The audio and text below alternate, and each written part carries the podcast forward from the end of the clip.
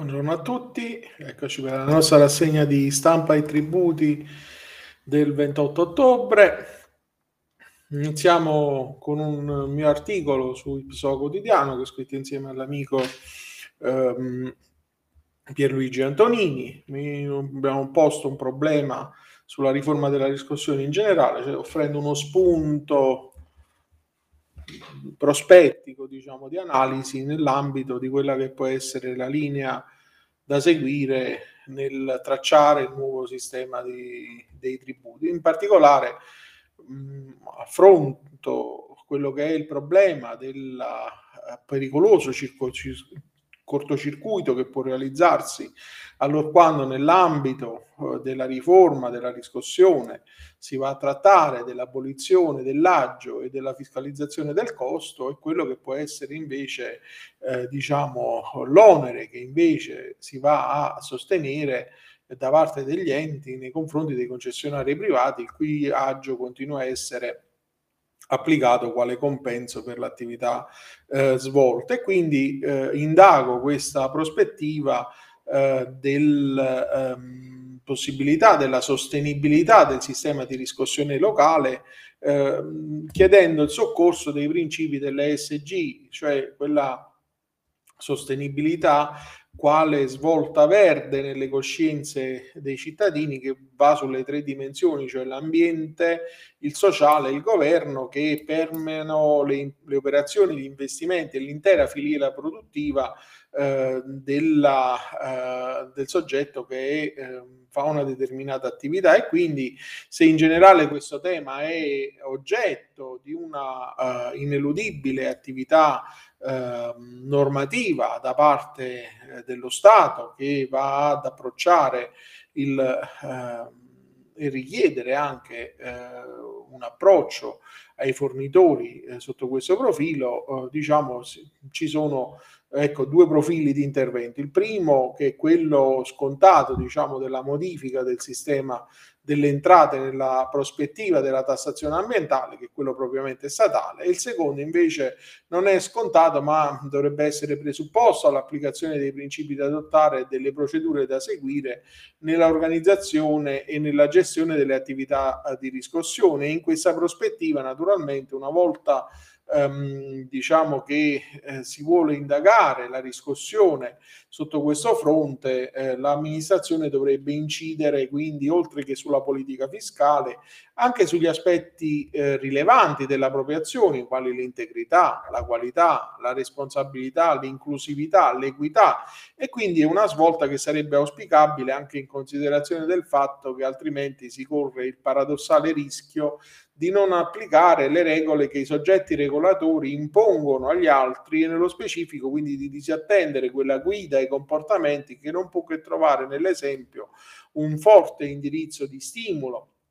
già che gli enti impositori chiamati a correggere i comportamenti dei cittadini contribuenti per il tramite di, di, imposizioni che hanno carattere tributario, patrimoniale o anche amministrativo, poi si troverebbero a non raggiungere le finalità che sono sottese a queste regole che stabiliscono e applicano e quindi le dimensioni dell'intervento sotto questo fronte sono moltissime e riguardano oh, da una parte le pubbliche amministrazioni e dall'altra naturalmente i fornitori di beni e dei servizi e quindi sotto il profilo strettamente organizzativo e interno al di là della semplificazione e dell'auspicata codificazione occorrerebbe la fissazione di standard qualitativi e quantitativi misurabili nella gestione eh, dei procedimenti. E eh, dal PNRR può venire una svolta nella gestione del rapporto impositivo perché di grandissimo ausilio può risultare la svolta digitale nella, uh, nella gestione del rapporto impositivo perché eh, queste misure scontano diciamo da una parte la mancanza di un approccio però alla cultura del digitale, dall'altro la mancanza di misure sanzionatorie adeguate per l'eventuale non ottemperanza a questi principi. Ancora, eh, diciamo, prima del vento di rinnovamento in procinto di abbattersi sul sistema tributario, si deve prendere atto che la macchina amministrativa e organizzativa della pubblica amministrazione molto spesso non rispetta alcune regole basilari Nell'esempio, quello che è il tema della trasparenza dei procedimenti amministrativi, di cui quelli di gestione di tributi rappresentano una parte rilevante. Quanti enti oggi non rendono conoscibili ai cittadini i procedimenti di gestione e riscossione delle entrate? Quanti hanno realizzato una carta della qualità di questi servizi? Quanti inviano ancora atti cartacei invece di utilizzare domicili digitali o di promuovere l'uso di domicili digitali? Quanti non rendono disponibili sui siti internet gli atti di affidamento dei propri servizi? E quanti gestiscono l'affidamento anche degli incarichi legali, ancora con carta e penna, ad esempio, in maniera non del tutto trasparente? nell'ambito della gestione degli uffici dei tributi e quindi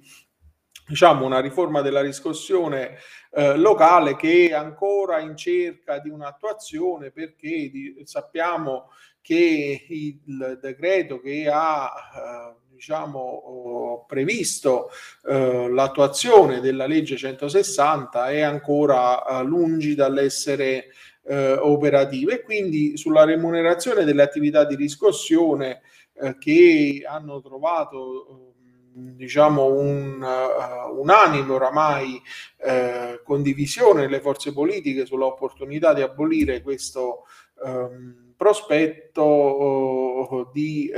diciamo questo modo prospettico di guardare alla remunerazione dell'attività della riscossione naturalmente a seguito della sentenza della Corte Costituzionale 120 del 2001 rischia di porre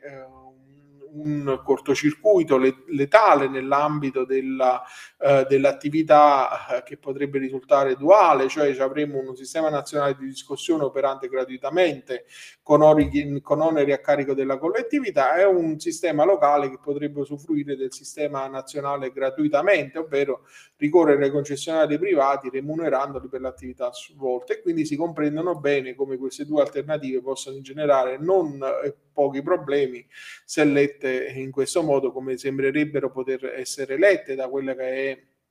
il tratto, insomma, l'incipit della riforma che si va a tracciare, almeno come forma di delega. E quindi, eh, diciamo, non si può che dover promuovere quello che è l'uso delle buone pratiche e favorire la compliance dei cittadini attraverso l'uso di strumenti digitali, di fornitori certificati nel rispetto ambientale, il coinvolgimento, la partecipazione dei contribuenti nell'assunzione delle scelte amministrative e quindi il doppio dividendo va ad assumere un'ulteriore prospettiva di analisi traducendosi in un miglioramento della qualità ambientale, sociale e gestionale da una parte e poi in una più sostenibile allocazione della spesa pubblica dall'altra nell'esercizio appunto di queste funzioni. Nell'ambito delle riforme, eh, poi su Italia Oggi eh, troviamo un articolo a firma di Cristina Bartelli, il fisco non tocca il catasto, la legge delega di riforma presentata alla Camera precisa la neutralità, la revisione senza effetti su accertamenti e ISEE e quindi l'assicurazione dell'invarianza degli effetti fiscali oltre che sulla determinazione della base imponibile della riforma del catasto, era stata data già verbalmente dal Presidente del Consiglio Mario Draghi il 5 ottobre. Eh, ma naturalmente l'indicazione non è ritenuta eh, sufficiente da Confedilizia, ad esempio, che in una nota ieri è tornata a evidenziare critiche sul progetto di riforma. Eh, Oggi, ieri, per chi legge, approda in Parlamento il disegno di legge delega con la riforma fiscale proposta dal governo. Al suo interno c'è la revisione del cadasso che proprio il Parlamento aveva escluso dal documento di indirizzo approvato lo scorso 30 giugno, sul quale l'esecutivo si era impegnato anche nella NADEF licenziata nei pochi giorni fa a fondare il proprio testo, commenta il presidente di Confedilizia. Da parte nostra ribadiamo quanto abbiamo sempre detto, se c'è un'urgenza quella non è la riforma del catasto che ha già creato un effetto depressivo sul mercato immobiliare, ma la riduzione della patrimoniale sugli immobili, l'IMU, che nei suoi dieci anni di vita ha pesato per 230 miliardi di euro su famiglie e imprese, determinando una caduta progressiva del valore del risparmio che tanti italiani avevano investito, eh, così ripagati nel eh, loro paese. La relazione tecnica che accompagna il testo rinvia sostanzialmente per la quantificazione finanziaria delle misure e dei decreti delegati e solo per la revisione dell'IRPEF i tecnici del Ministero ricordano il taglio delle tasse gli interventi di rimodulazione degli aliquote a squaglioni dovranno essere inseriti nella cornice dello stanziamento complessivo. Al momento restano iscritti 2 miliardi per il 2022 e 1 miliardo per il 2023, anche se arriveranno a 8 miliardi con gli stanziamenti ricavati dal fondo di recupero dell'evasione. In aggiunta a essa la spesa sarà coperta dalla razionalizzazione delle deduzioni e delle detrazioni eh, fiscali. E il tema della finanza eh, locale, diciamo, è toccato anche da Gianni Trovati in, nell'articolo che troviamo su NT Plus enti locali di edilizia. Rischio default per il 61% dei comuni siciliani. In Sicilia hanno approvato i bilanci preventivi di quest'anno 152 enti su 391. Eh,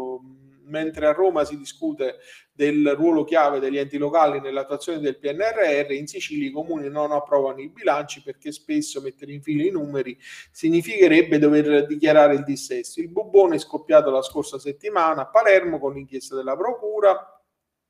ma il problema va oltre i confini della città, in realtà supera anche lo stretto di Messini. I numeri prima di tutto, in Sicilia hanno approvato il bilancio preventivo quest'anno 152 comuni su 391, mentre i consuntivi 2020 si fermano a quota 374. In pratica 239 municipi, il 61% del totale mostra di non riuscire a chiudere i conti di quest'anno, mentre l'idea di tirare una riga in fondo a quelli dell'anno scorso ne spaventa 317, l'81% la voragine è aperta prima di tutto dai buchi della riscossione delle entrate. La riforma contabile impone di accantonare in un fondo di garanzia una somma proporzionale ai mancati incassi e quando la riscossione non funziona, il fondo si ingigantisce fino ad assorbire le risorse indispensabili per altre attività. Altre due cifre, le ultime per capire. In Veneto il fondo di garanzia supera l'8% delle entrate annuali in meno di un comune su 100, in Sicilia il fenomeno si verifica nel 49,3% dei comuni. Di qui l'allarme default che porterà i sindaci siciliani a Roma per una manifestazione sotto Palazzo Chigi in cui si chiede aiuto con qualche speranza non infondata nella legge di bilancio. E sempre di Gianni Trovati sullo stesso NT Plus, um, via libera al decreto PNRR, 2,5 miliardi alle città e 500 milioni ai comuni per gli investimenti, ricongiunzione gratuita per i professionisti che hanno contratti a tempo con gli enti. Le bocciature a catena qui dei primi programmi territoriali legati al PNRR hanno fatto risuonare a Palazzo Chigi gli allarmi sui rischi di far inciampare il recovery sull'incapacità progettuale degli enti locali ma i comuni eh, della spesa in conto capitale, dei, eh, ma i numeri della spesa in conto capitale dei comuni eh, mostrano che senza le amministrazioni locali la ripresa degli investimenti pubblici è zoppa. Il decreto del PNRR approvato ieri prova a mettere insieme queste due esigenze, con più fondi per gli investimenti degli enti locali e più supporto alla loro capacità amministrativa. Aumenta il contingente degli esperti multidisciplinari che potranno superare i mille previsti dal DR regolarmente e si spiana la strada alle agli altri professionisti che potranno restare iscritti agli ordini quando accettano contratti a tempo con l'APA e potranno ricongiungere gratuitamente i contributi. Sul terreno finanziario le eh, notività sono due. La prima assegna 2.493.000 euro alla componente 2 della missione 5 del piano, quella dedicata alle infrastrutture sociali che favoriscono inclusione e coesione. I soldi andranno alle città metropolitane con due prime rate eh, da 125,75 milioni all'anno e con il grosso delle somme concentrate sull'ultimo triennio del piano e in base ad una complicata formula che mette in rapporto la radice quadrata della popolazione con il quadrato della mediana dell'indice di vulnerabilità sociale e materiale.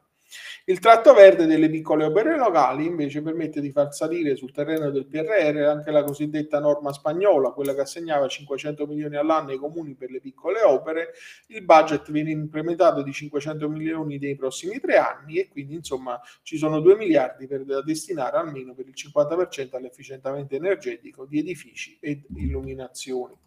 Ultimo articolo riguarda la risoluzione numero 9, a mia firma su NT Plus eh, diritto, eh, con MEF chiarisce per il supporto sezione separata richiesta e finalizzata alla singola procedura. Eh, analizzo quella che è la pubblicazione della risoluzione numero 9 del 26 ottobre 2021 con cui il Dipartimento delle Finanze ha fornito chiarimenti nell'ambito dell'applicazione dell'articolo 1, 807 della legge 160 Con la risoluzione il commento cerca di rimediare quello che è il pasticcio che aveva combinato con la precedente risoluzione 4 del 2001 con cui aveva concepito l'istituto dell'iscrizione provvisoria ad una sezione separata che nemmeno giuridicamente esiste L'intervento chiarificatore va ad aggiungere ulteriori profili di criticità e ad un quadro interpretativo portato innanzi dal Ministero già di per sé slegato, a mio avviso, da ogni fondamento giuridico. Se infatti si considera che con la risoluzione 4 si è istituzionalizzata un'iscrizione provvisorio in una sezione separata senza tuttavia dettare termini e modi di questo adempimento, eh, con la risoluzione 9 si arriva a specificare si tratta di un'iscrizione provvisoria che si perfezionerà solo in seguito all'emanazione del regolamento di attuazione che è finalizzato unicamente a consentire l'espletamento delle gare si potrebbe dire che la realtà supera la fantasia, nel senso che è un meccanismo congegnato in modo da funzionare a richiesta e che costringe in questa fase transitoria le società interessate a specificare nella richiesta di approvazione dell'iscrizione provvisoria alla gara alla quale intendono partecipare, riportandone gli estremi di indizione. E quindi la presa d'atto che sarà adottata dal Dipartimento delle Finanze Sarà uh, una presa ad efficacia limitata alla singola gala per la quale è stata fatta richiesta e per partecipare ad una diversa gara si dovrà procedere a una nuova richiesta, quindi che è un'iscrizione provvisoria, ma è un'iscrizione puntuale più che provvisoria. Diversi sono i, profili di incongruenza rispetto all'intervento del dettato normativo, sia sotto il profilo diciamo di quelle che sono le previsioni della legge 160, sia sotto il profilo strettamente amministrativo, perché ci troviamo di fronte a un provvedimento che eh, in quanto eh, diciamo oh, tale va mh, al di là di quelle che sono le sue funzioni perché va a stabilire qualcosa che la legge non è scritta e quindi il comma 807 che il Dipartimento richiama proprio facendo riferimento ad una norma che sarebbe immediatamente precettiva in verità richiama a sua volta il comma 805 che eh, fa appunto eh, subordinare l'applicazione del capitale sociale richiesto a questi soggetti alla definizione del decreto affidata al Ministero che nei tempi stabiliti non ha approvato eh, il decreto. E quindi eh, diciamo non può ritenersi cogente questo oh, meccanismo e eh, diciamo sotto il profilo operativo il Dipartimento si limiterà ad attestare con un provvedimento denominato appunto di presa d'atto quella che è un'avvenuta iscrizione sulla base delle dichiarazioni presentate dal soggetto. Quindi più che di un'iscrizione provvisoria si tratterà di una presa d'atto dell'avvenuta dichiarazione del possesso di requisiti adempimento di cui ben si potrebbe fare a meno stante il fatto che potrebbe essere la stessa stazione appaltante ha verificato quanto il Dipartimento assume onere di fare. Oltretutto, questa presa d'atto non costituisce una determinazione amministrativa vera e propria, atteso che si tratta di una mera attestazione o dichiarazione di scienza circa l'esistenza di un provvedimento che rientra nella competenza eh, di altri e quindi eh, si ri- risolve in un vano esercizio di ordinaria burocrazia. E quindi cercando di trovare qualcosa di positivo, si può affermare che il quadro delineato si preoccupi e si occupi solo delle procedure di gara e quindi non delle procedure di affidamento diretto. Ma viene da chiedersi allora a che regime debbano sottostare gli affidamenti diretti, gli affidamenti già a qualunque titolo eh, in essere prima della novella legislativa e che proseguono il loro corso dopo la stessa, cioè se una società che ha un affidamento in essere deve chiedere per questo, questo bollino dell'attestazione per l'affidamento in corso. Eh, quali questi chiarimenti forniti così alla rinfusa, eh, diciamo, eh, come quelli della precedente risoluzione, non fanno altro che complicare la vita degli operatori economici e quindi l'auspicio è che il legislatore prenda sì atto eh, di questo fallimento dell'intervento del Ministero e proceda ad introdurre un regime transitorio che consente un ordinario svolgersi delle procedure di affidamento in generale. E con queste eh, ultime eh, considerazioni concludiamo la nostra rassegna di oggi. Vi auguro un buon proseguimento di giornata e vi do appuntamento a domani.